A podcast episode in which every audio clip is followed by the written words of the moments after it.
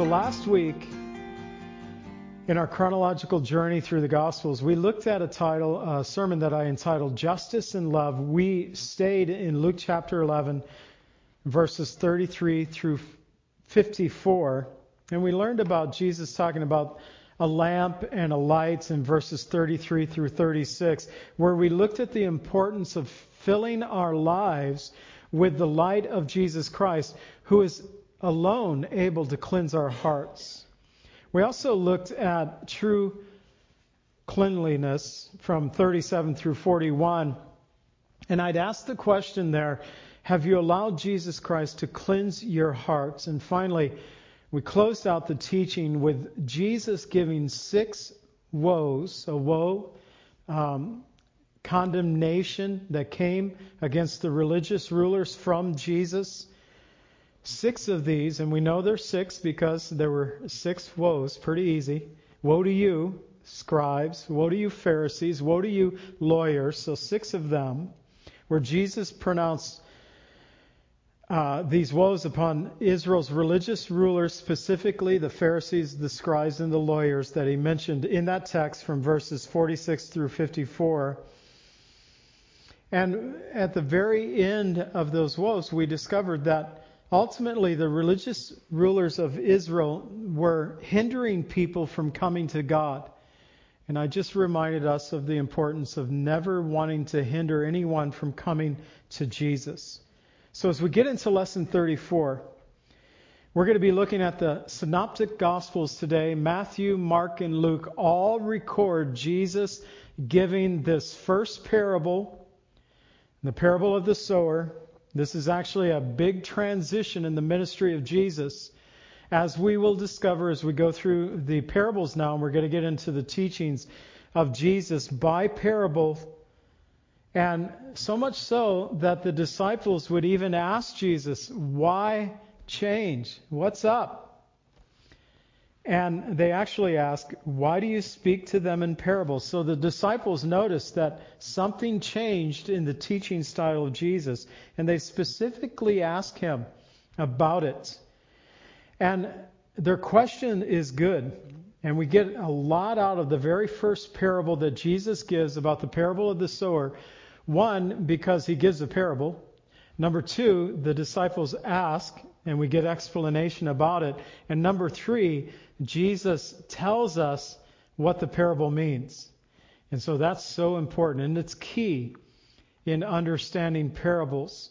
And especially when you look at the parables of Jesus as we find them in the synoptic gospels, especially that as meaning in one parable uh, is set in place, as we'll see in the parable of the sower, there are specific meanings that are derived from it. That will more than likely carry into other parables where they use similar words and will have similar meanings. So, this is really key for helping to understand parables. So, it's a good one for us today to look at, to be reminded of. And I simply titled this Jesus Begins Teaching in Parables. It's lesson 34 of our chronological journey through the Gospels. And we have Matthew, Mark, and Luke all telling us about this. So I pulled from Matthew, Mark, and Luke for our three points. The points being the parable of the sower. We'll look at Mark 4, verses 1 through 9. The purpose of parables from Matthew 13, 10 through 17 and the parable explained, Luke 8, 11 through 15. So let's go ahead and get the context of Jesus presenting this parable from Mark chapter 4, verses 1 through 9. I'll read all nine verses. And again he began to teach by the sea. And a great multitude was gathered to him, so that he got in the boat and sat in it on the sea. And the whole multitude was on land facing the sea. And he taught them many things by parables and said to them in his teaching, Listen, behold, a sower went out to sow. And it happened as he sowed that some seed fell by the wayside, and the birds of the air came and devoured it. Some fell on stony ground, where it did not have much earth, and immediately it sprang up because it had no depth of earth. But when the sun was up, it was scorched. And because it had no roots, it withered away. In verse 7, some seed fell among thorns, and the thorns grew up and choked it out, and it yielded no crop. But other seed fell on good ground and yielded a crop that sprang up, increasing, increased and produced some thirtyfold, some sixty, some a hundred. And he said to them, He who has ears to hear, let them hear. So we begin with verses 1 and 2 telling us of a great multitude uh, that had gathered. So much so that the multitude was pressing in. Jesus got into a boat, and some have viewed this as Jesus kind of creating a natural amphitheater where he could teach from. He got into a boat, and I have to believe it was a pretty large boat as Jesus sat and taught from the sea facing the multitude. In this area, uh, north of the Sea of Galilee, it's pretty gradual uh, incline uh, going there, so it really forms a nice natural amphitheater there. And perhaps to keep people from crushing in on him, as we learn from Mark 3 9, where they were pressing in so strongly, he got into a boat at that time as well.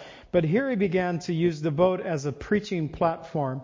He's seated in the boat because it was customary for teachers during that day for the teachers to sit and the students, the pupils, to stand. I've always admired this, admired this. Um, I think it might be handy to try someday. You stand up. It might help you from not falling asleep in my teaching. If you do fall asleep, everyone will know. Um, but Jesus sat, they stood. Now, some believe that Jesus was just using the natural acoustics of the water to help carry his voice. There in the Sea of Galilee, like I said, in that specific area, in the northern area of the Sea of Galilee, there was a gradual incline. It's beautiful up there, and uh, it works perfect for this type of setting.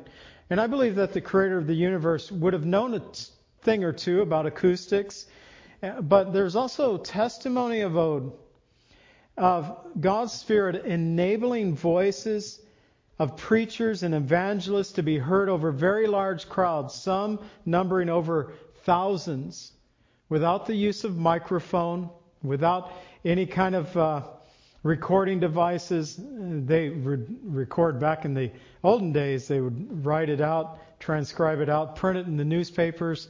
Uh, that's how the Prince of preacher Spurgeon uh, became so famous, not only in England but here in the United States, and Moody, not only here in the United States but over in England, because they would preach a message, they would put them in the newspapers. People would want to read, to hear what the preachers, the evangelists were saying.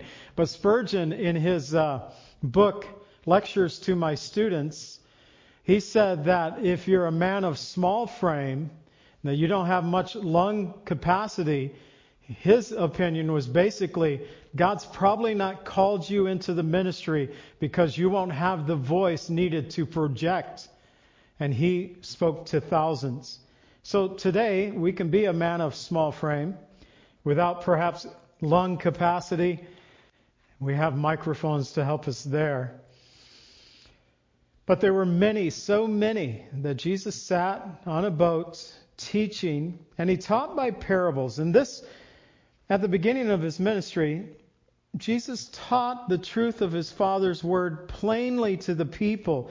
But when the religious rulers began to reject his message, in Mark 3 6, specifically, it tells us they went out to plot against him, how they might destroy him. Jesus withdrew from them and he began to teach the people by parables. So, a parable, and we pretty much. Um, it's l- close to a direct translation from the Greek word. We get the word parable from. It means to place alongside or place beside, to throw or to lay beside another, to compare. And so basically, there are two types of parables in the Bible. First, we have a parable that is viewed as a short proverbial saying, like Mark 3:24, if a kingdom is divided against itself, that kingdom cannot stand. So that's a type of parable. It's not a, a long story as we'll look at with the parable of the sower, but a very one verse, kind of like a proverb. Luke 6:36, can the blind lead the blind? Will they not both fall into the ditch? And so this qualifies as a type of parable. The second type of parable is a story of natural or human uh, situation used by Jesus to reveal spiritual truth to his audience. And here we find that Jesus often would begin parables by saying, The kingdom of heaven is like.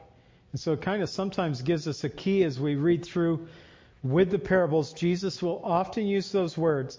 A kingdom of heaven is like. For us, when looking at the parables, don't try to find too many hidden meanings. Usually there's only one main thing that the Lord is trying to get apart or get across in a parable. And so you don't want to break it down too strongly. You just want to, what's he trying to get across to us? Keep it simple, and it'll help you understand these. So, usually, one main point that Jesus is trying to drive home with the parables. So, we find that he begins Behold, the sower went out to sow, as we've just read. And it happened as he sowed, some of the seed fell by the wayside where the birds came and devoured it, some on stony ground where it sprang up immediately, but had no depth of soil and was scorched by the sun. Some fell the, among the thorns. The thorns grew up, choked it out that there was no fruitfulness, and some fell on good ground. And the seed that fell on good ground yielded some thirtyfold, some sixty, some a hundred. And then Jesus said, He who has ears to hear, let them hear. So Jesus is going to explain this parable. I'll let Jesus do the explanation. And we'll look at that when we get in our third points. But he did begin with the people saying, Listen, and he closed out the parable saying, He who has ears to hear, let them hear. So he's calling the people to pay attention. Now, they all had ears to hear, but it tells us that they were not hearing with understanding. And that's what the Lord is wanting them to do. Ezekiel's call to ministry, we get a general understanding of Jesus' closing phrase. He who has ears to hear, let him hear. Ezekiel 3, verse 27 says, But when I speak with you, I will open your mouth, and you shall say to them, Thus says the Lord God, He who hears, let him hear, and he who refuses, let him refuse for they are a rebellious house. So there's the call to hear, and though everyone may physically hear the words being spoken, it's really talking about uh, having understanding, having spiritual understanding about whether Ezekiel, the watchman that God set over the house of Israel during his day, giving warning to the children of Israel, calling the people to hear the word of God being prophesied to them.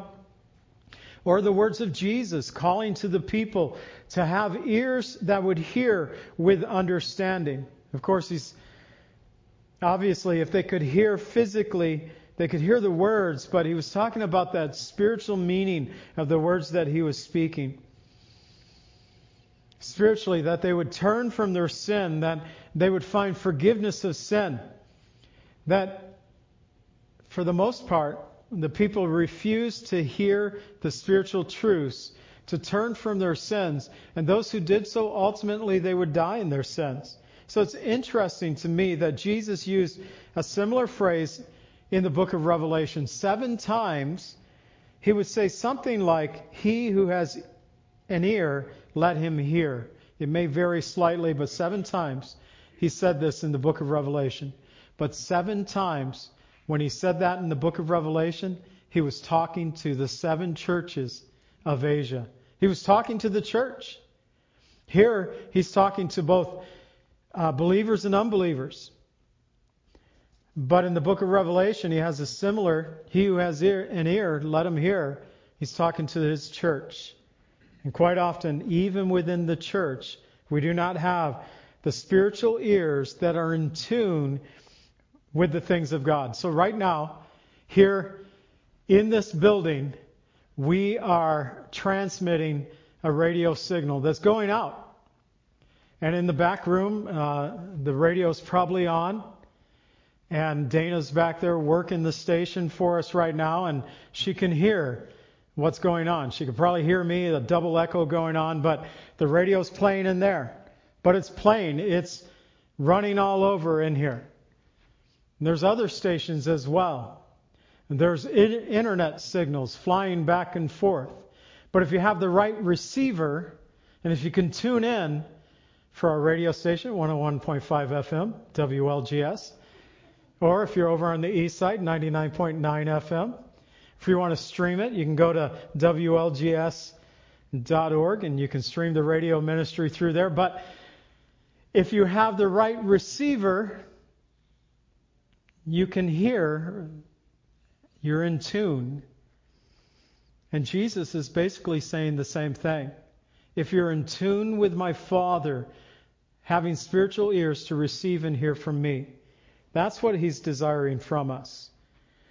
So, the parable of the sower, we'll look at the parable, Jesus' explanation in point three. But in point two, the disciples, they were curious.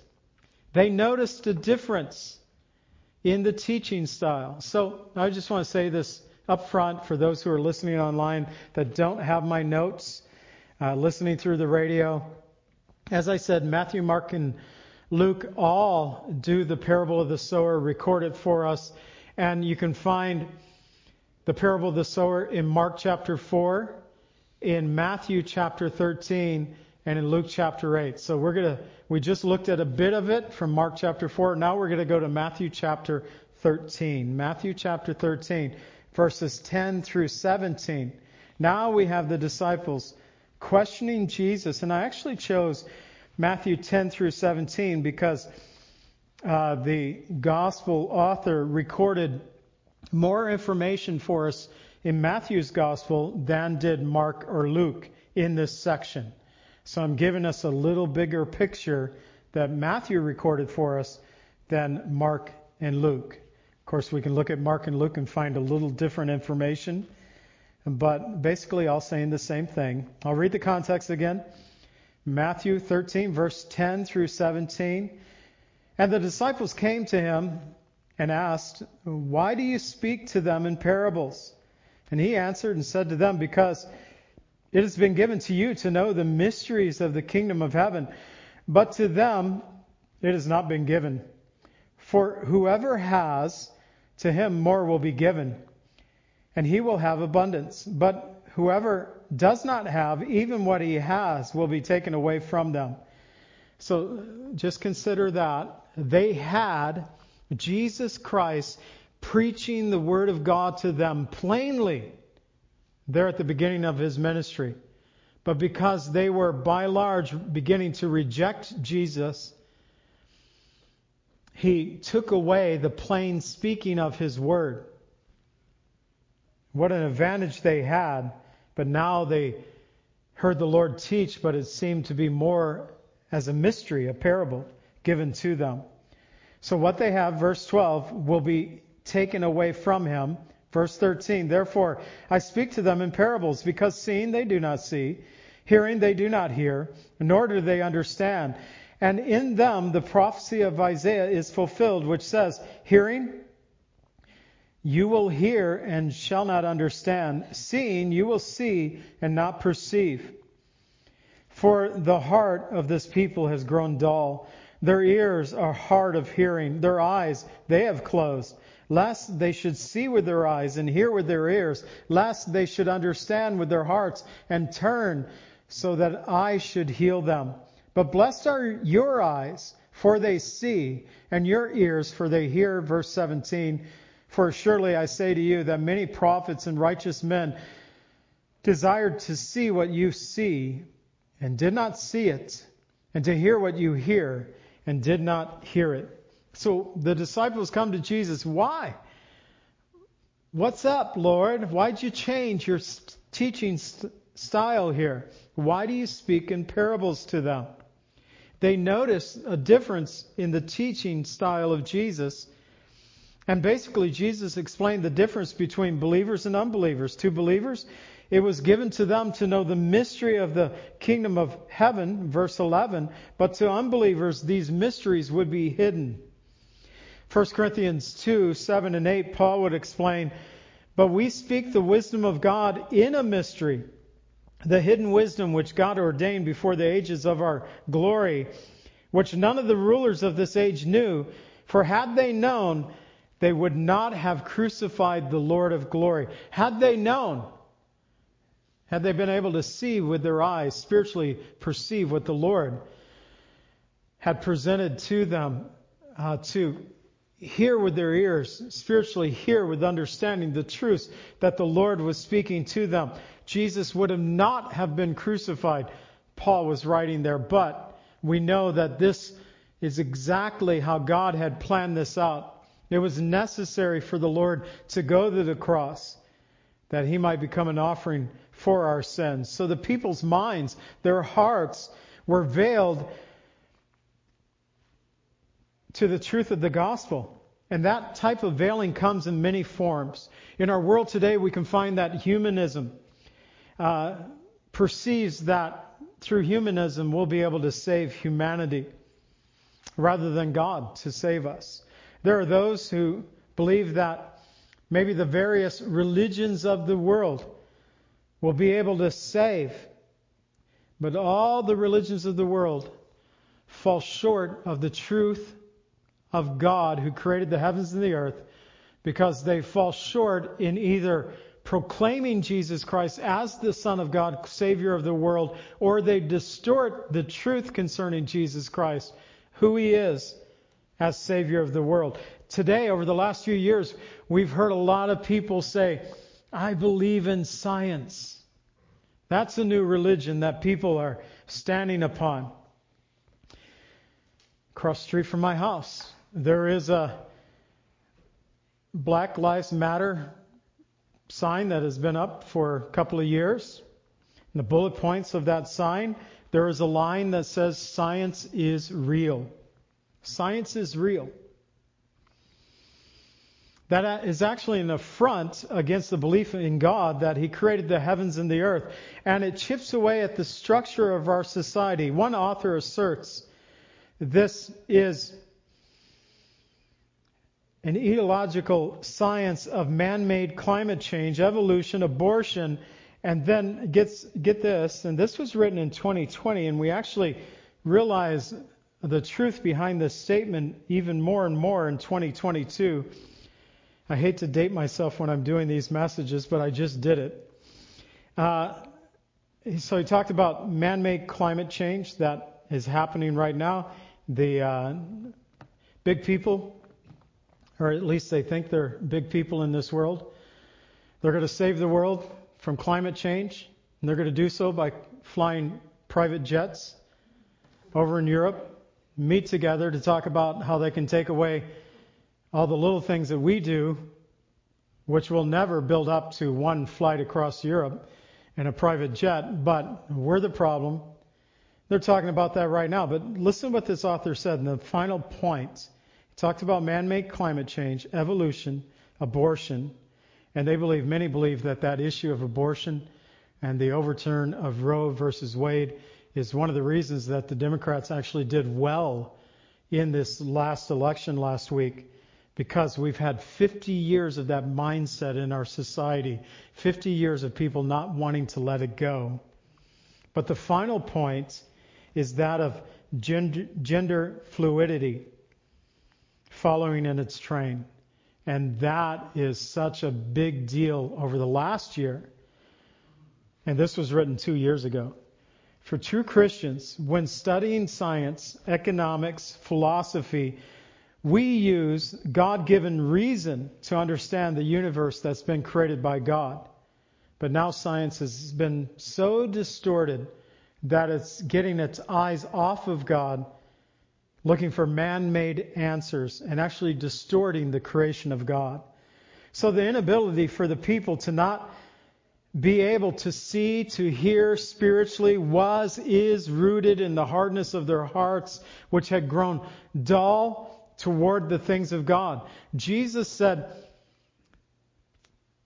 finally in verse 12, but to uh, whoever has, meant that his disciples, they would continue to see, to hear with understanding. They would continue to grow in their faith, while at the same time, through his parables, the unbelievers would no longer have the clarity of the gospel being preached to them.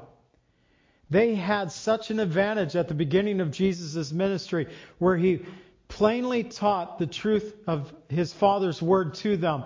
But they, when they closed their hearts off to Jesus, Jesus said, No long, longer will you get the plain truth of the gospel preached to you it will be spiritually discerned.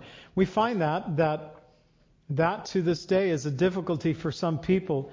We see things plainly in scripture. They look at the same verse and they just don't understand. They just don't get it because their spiritual eyes, their ears have been closed to these things.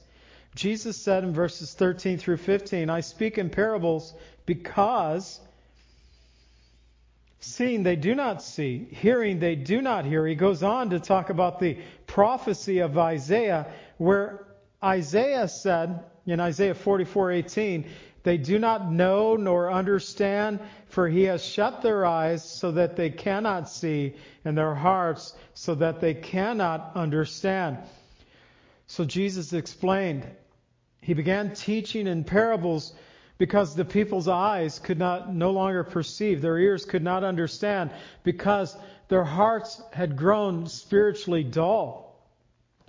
The Word of God tells us, for those who are unbelievers, our friends and family members or strangers that we might talk to about Christ, they they see the same verse of Scripture. They're just blind to the truth that's there. We learn in 1 Corinthians 2:14 one of the reasons why but the natural man or woman does not receive the things of the Spirit of God, for they are foolishness to them, nor can they know them because they are spiritually discerned. That part of their triune makeup, God created in the beginning, God created man, and the man, He created them, male and female, He created them that part of their triune makeup, their physical, their mental, their spiritual being, that has been closed off. The spiritual understanding has been closed off to them. It's spiritually discerned. Their spirit is dull, so they cannot discern. Having ears to ear, hear, they do not understand. Having eyes to see, they cannot perceive because those things have grown dull. Their ears are heavy. Their eyes are shut to the truth of God. God had Isaiah and other prophets give warning to Israel because Israel at this point was outside of the will of God. They were giving warning that if they did not turn it around, God would send their nation into captivity.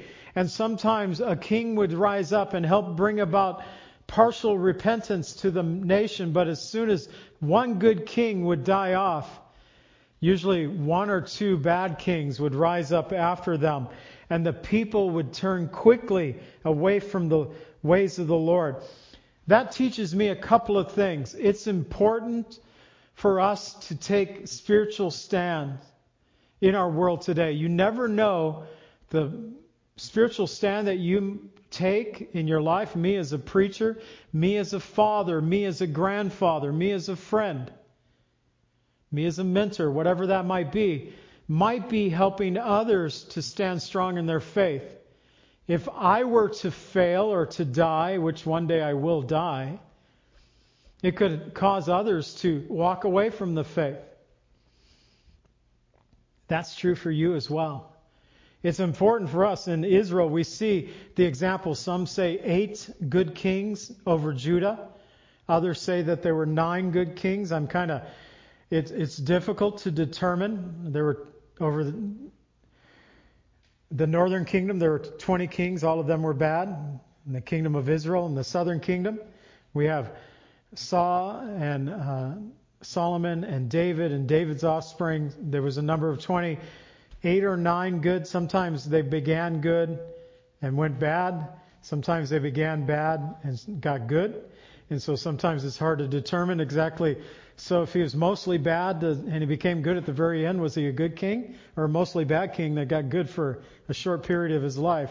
Makes it difficult, but the reforms that might turn around a nation, we could use that politically, but also spiritually in our land. But we can do that as individuals in this land.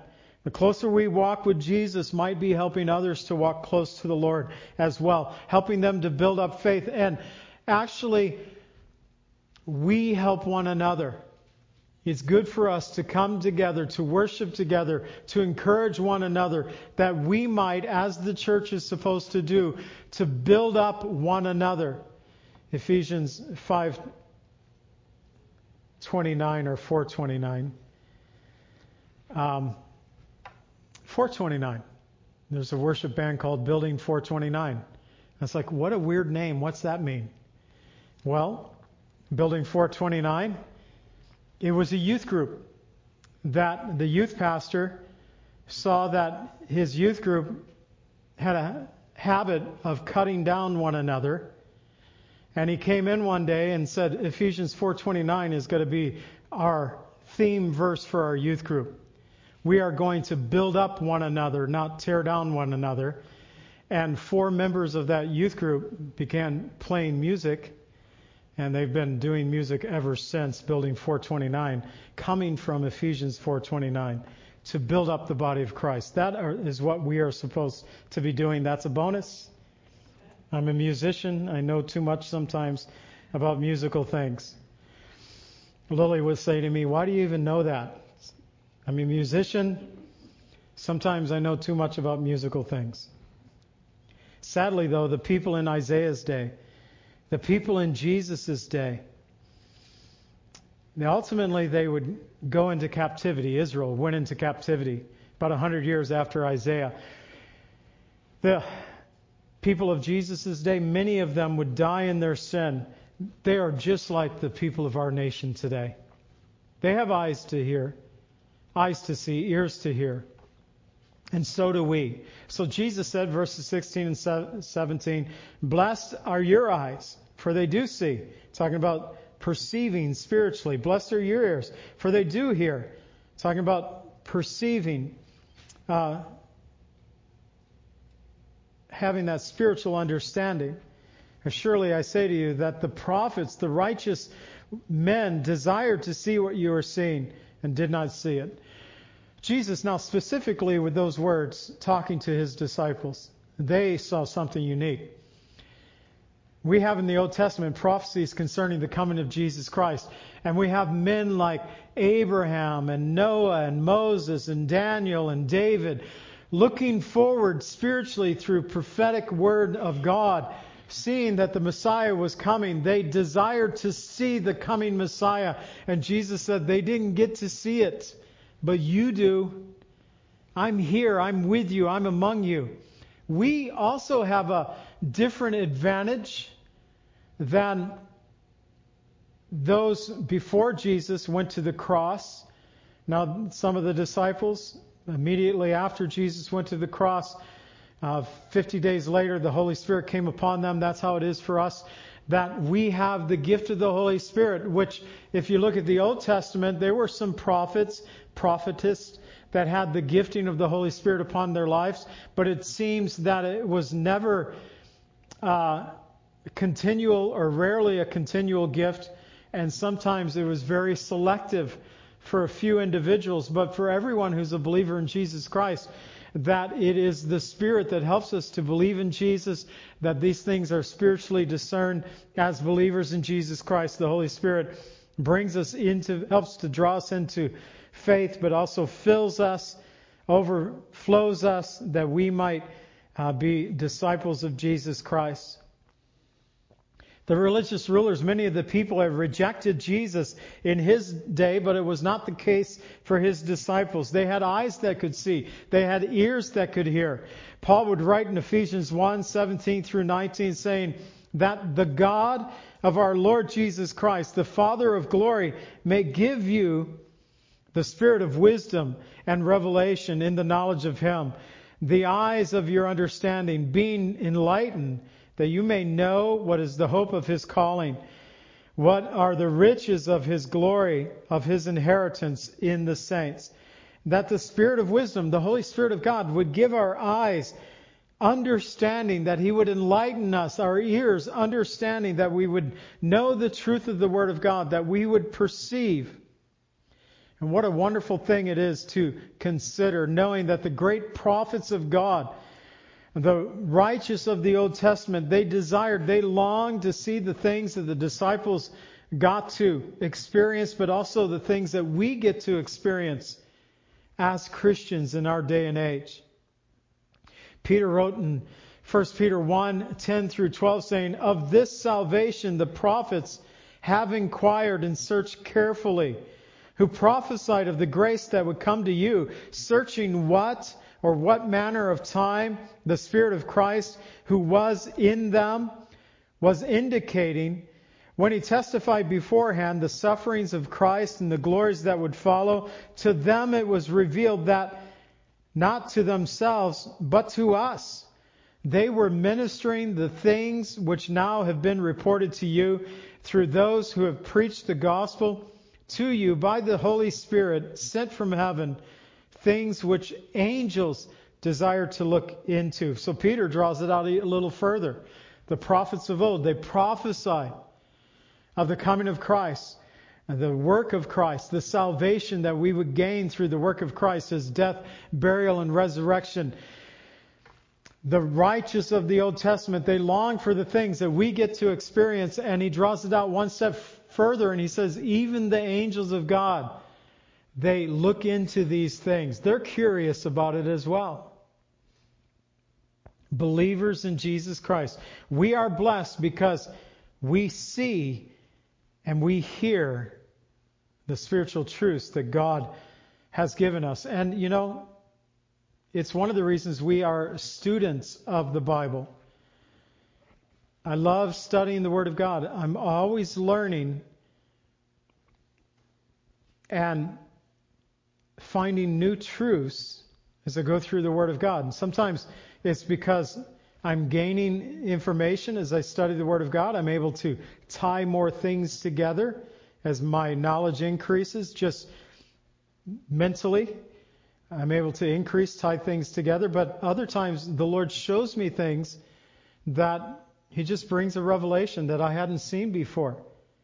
So we have spiritual understanding, but we should be praying, Lord, reveal to us. Every time we sit down, Lord, just reveal your word to us. Help us to have understanding in your word. So let's close out in our third point, the parable explained. Here we're going to go to Luke chapter 8, verses 11 through 15. I'll read the context. Beginning in Luke chapter 8, verse 11. Now, the parable is this. The seed is the word of God. Those by the wayside are the ones who hear. Then the devil comes and takes away the word out of their hearts, lest they should believe and be saved. But the ones on the rock are those who, when they hear, receive the word with joy. And these have no roots, who believe for a while, in a time of temptation fall away. Verse 14, the ones who fell among the thorns, and those who, when they have heard, go out and are choked with the cares and riches and pleasures of life, and bring no fruit to maturity. In verse 15, the ones that fell on the good ground are those who, having heard the word, have a noble and good heart, keep it, and bear fruit with patience. So, Jesus, no better explanation than Jesus himself, he identifies the seed as the Word of God. And thus, we can assume, and it maybe it says so in Matthew or Mark, or one of the other parables, that the sower here is God Himself God the Father, God the Son, and God the Holy Spirit. But the seed is the Word of God. That seed that is sown forth is God's Word. Mark 4:14. The sower sows the word. The sower sows the word. This is the word of God. So when you come to other parables that talk about the seed, we instantly ask, is he talking about the word of God? When he introduces the seed, when they talk about birds, do you know that in the Bible, most often when it talks about the birds, talking about the evil one, Satan, it often can be applied to that. So look at the context. Is he talking about Satan here? The Lord talks about birds here, relates them to Satan, even says so. We'll look at that in a moment. And so what you learn in this first parable can be tied over into other parables. Just keep that in mind. The seed is the Word of God. It's good because it is the Word of God. But the condition of the soil varies greatly. As Jesus talks about four different types of soil, but only a one in four return. One day there's going to be a day of reckoning by the Lord who will require all those who have heard the word of God to give an account for the word that was sown into their hearts. The first soil type is the wayside soil.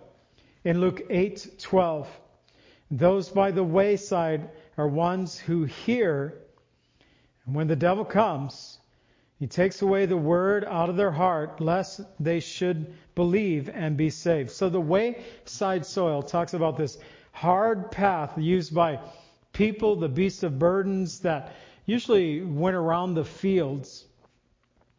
And uh, they were so hard packed that they were incapable of germinating seed. In fact, the seed would just lay there and the birds would come and snatch them away hearts in comparison of people who hear the word of God. Their hearts are so hard. Once the seed is sown, the word of God is sown, the wicked one, Satan, comes and snatches the seed away. It doesn't even have a chance to germinate. By combining the three gospels of this account, we find two basic things happen with the seed on the wayside soil. First, the birds came and took away the seed. In Matthew's account, the birds are referred to as the wicked one. In Luke's account, they are called the devil. Here in Mark's account, uh, Jesus plainly calls them Satan. Satan is always working to snatch away the seed of God's word from the heart of an individual. Second, the seed was trampled down by people. And so first the birds came, snatched it away, and then the people came and trampled it down. Have you ever had the phrase, heard the phrase, man, they just walked all over me? Or maybe you say to someone, hey man, don't let them walk all over you like that.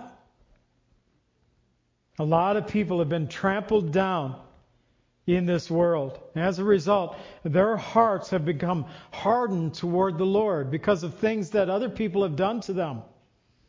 And Satan takes advantage of that hardened heart and he will continue to snatch away the Word of God before it has a chance to germinate. But I love it that God's grace is bigger than Satan's ability to snatch. And it could be that a word is sown. I've said this many times, and I don't know what this is now, but years ago they did a survey that it takes at least seven times for the gospel of Jesus Christ to be presented to someone before they come to salvation. They have to hear the truth of God's word at least seven times before they get saved. You could be the seventh person to present the word of God. They've rejected six other times. You could do it seven times, and they reject you six times. But finally, some condition changed, and no longer is that heart as hard as it had once been. And the seed begins to germinate. But for those hardened hearts, Paul wrote in 2 Corinthians 4 3 and 4 But even if our gospel is veiled, it is veiled to those who are perishing, whose mind the God of this age has blinded, who do not believe, lest the light of the gospel of the glory of Christ, who is the image of God, should shine on them. Usually, you won't find wayside soil people in church. Unless there's a funeral, a wedding, it's Mother's Day, or maybe Christmas or Easter. Father's Day, for some reason, don't make that list too often. They'll come for mom, not for dad. I protest. It's unfair. But That's kind of how it is. You will not find. Last time we had a bunch of wayside people here at the church, had a funeral here, someone that I knew. His nephew died. The place was packed. I spent the next day picking up a jar full of cigarette butts in the parking lot. Took a picture of it, sent it to my friend, and said, Look at this. I just learned this last year. They had a kegger behind the church. I didn't know that. I would have been furious. Um, so I was mad about cigarette butts. They had a kegger and was partying on in the back. That was Wayside people. They were here. They didn't want to be here. And they were here. Wayside people. The stony soil. Luke 8:13. But one the ones on the rock are those who when they hear receive the word with joy. And these have no root, who believe for a while and in time of temptation fall away. So the first thing we notice is that there's life but no depth of soil. So no depth of soil when temptation, tribulation comes. Jesus points out that they quickly fall away. So we learn three basic things about the stony soil believer. First, they receive the word with gladness. Many believe that the seed that lands in the good soil. Now, here's something that you might disagree with me. I kind of ponder this. I'm just going to throw it out there. Many believe that there was only one true believer in the parable of the sower, the seed that was sown on the good soil. But the word here says that they received the word with gladness. The Greek word is lambano. It means to take up, to accept. Literally, to take. They received the word with gladness. They, they accepted the word. And quite often, with the stony or thorny soil types, this might better describe the condition of many people in the church today. So, first of all, they receive the word with gladness. Secondly, they have no root in themselves. They receive the word in gladness, but they have no root in themselves. It speaks about their lack of spiritual depth in the individual's life. Israel, we had the privilege, Lily and I, to visit there in Israel. Others have as well. It rem- reminded me a lot of California. Um, very dry, deserted type place, arid especially a lot of the regions under there, a lot of limestone. Um, in the north, there was a volcanic eruption, you know, eons ago, but there's all these big boulders everywhere. If they want to plant a field, the first thing they have to do is get all this black basalt boulders off the land that they can even plant. And then you go to southern Israel, there's a lot of limestone that's just above or just below the soil.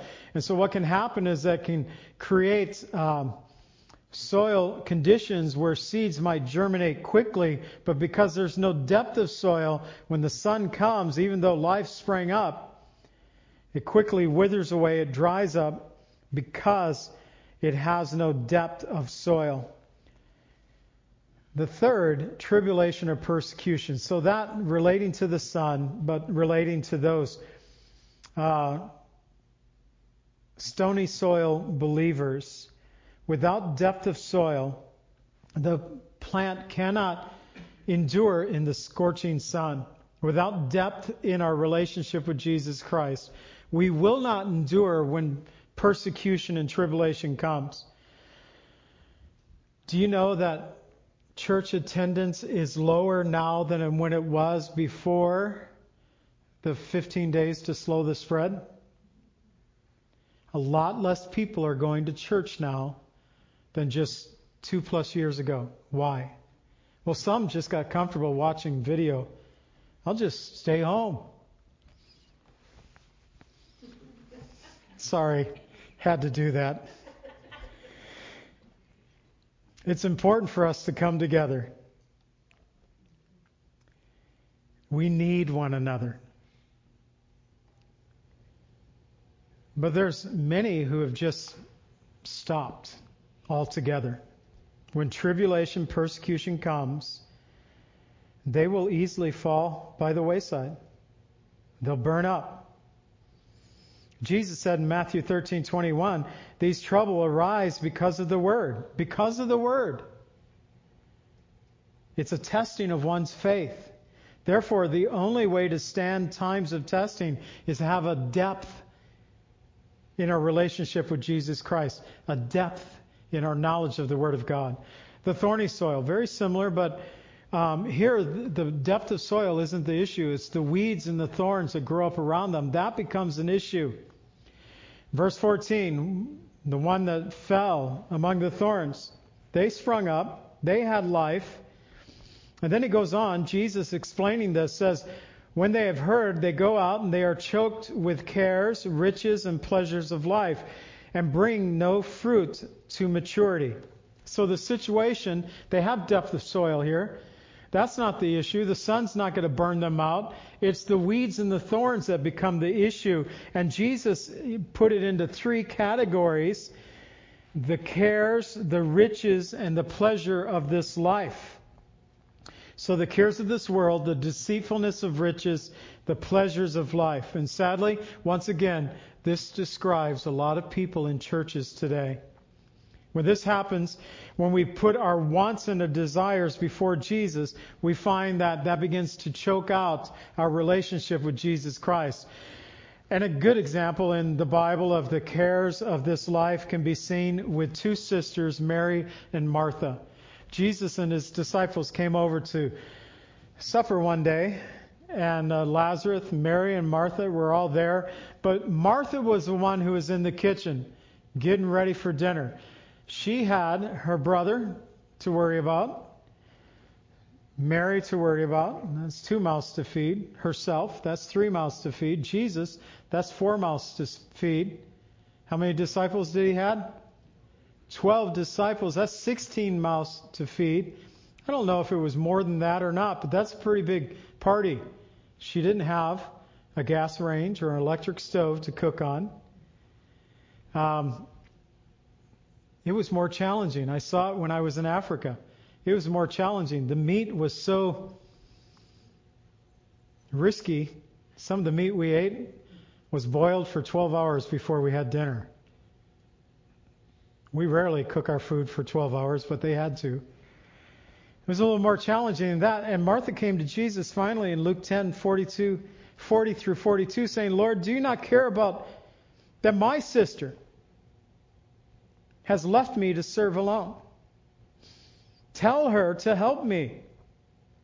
And Jesus responded to Martha, saying, Martha, Martha, you are worried and troubled about many things.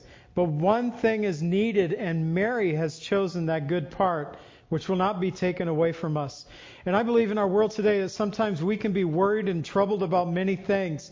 And the cares of this world, like Martha, we must learn to choose the good part, like Mary, and to leave the cares at the feet of Jesus, where we find Mary in this uh, story. It's the deceitfulness of riches that causes people to believe that true happiness can come from success or wealth. The Greek word that's translated as deceitfulness here uh, is taken from a root that can be that can mean delusion. It's a delusion. The deceitfulness of riches. I think as we see the economy in the United States crash around us, right now we have a government that tells us we're not in recession. So, since the Great Depression, I wrote a paper on this, so I have a little bit of knowledge on this. not talking about what's going on right now, but since the Great Depression, there have been 13 recessions here in the United States.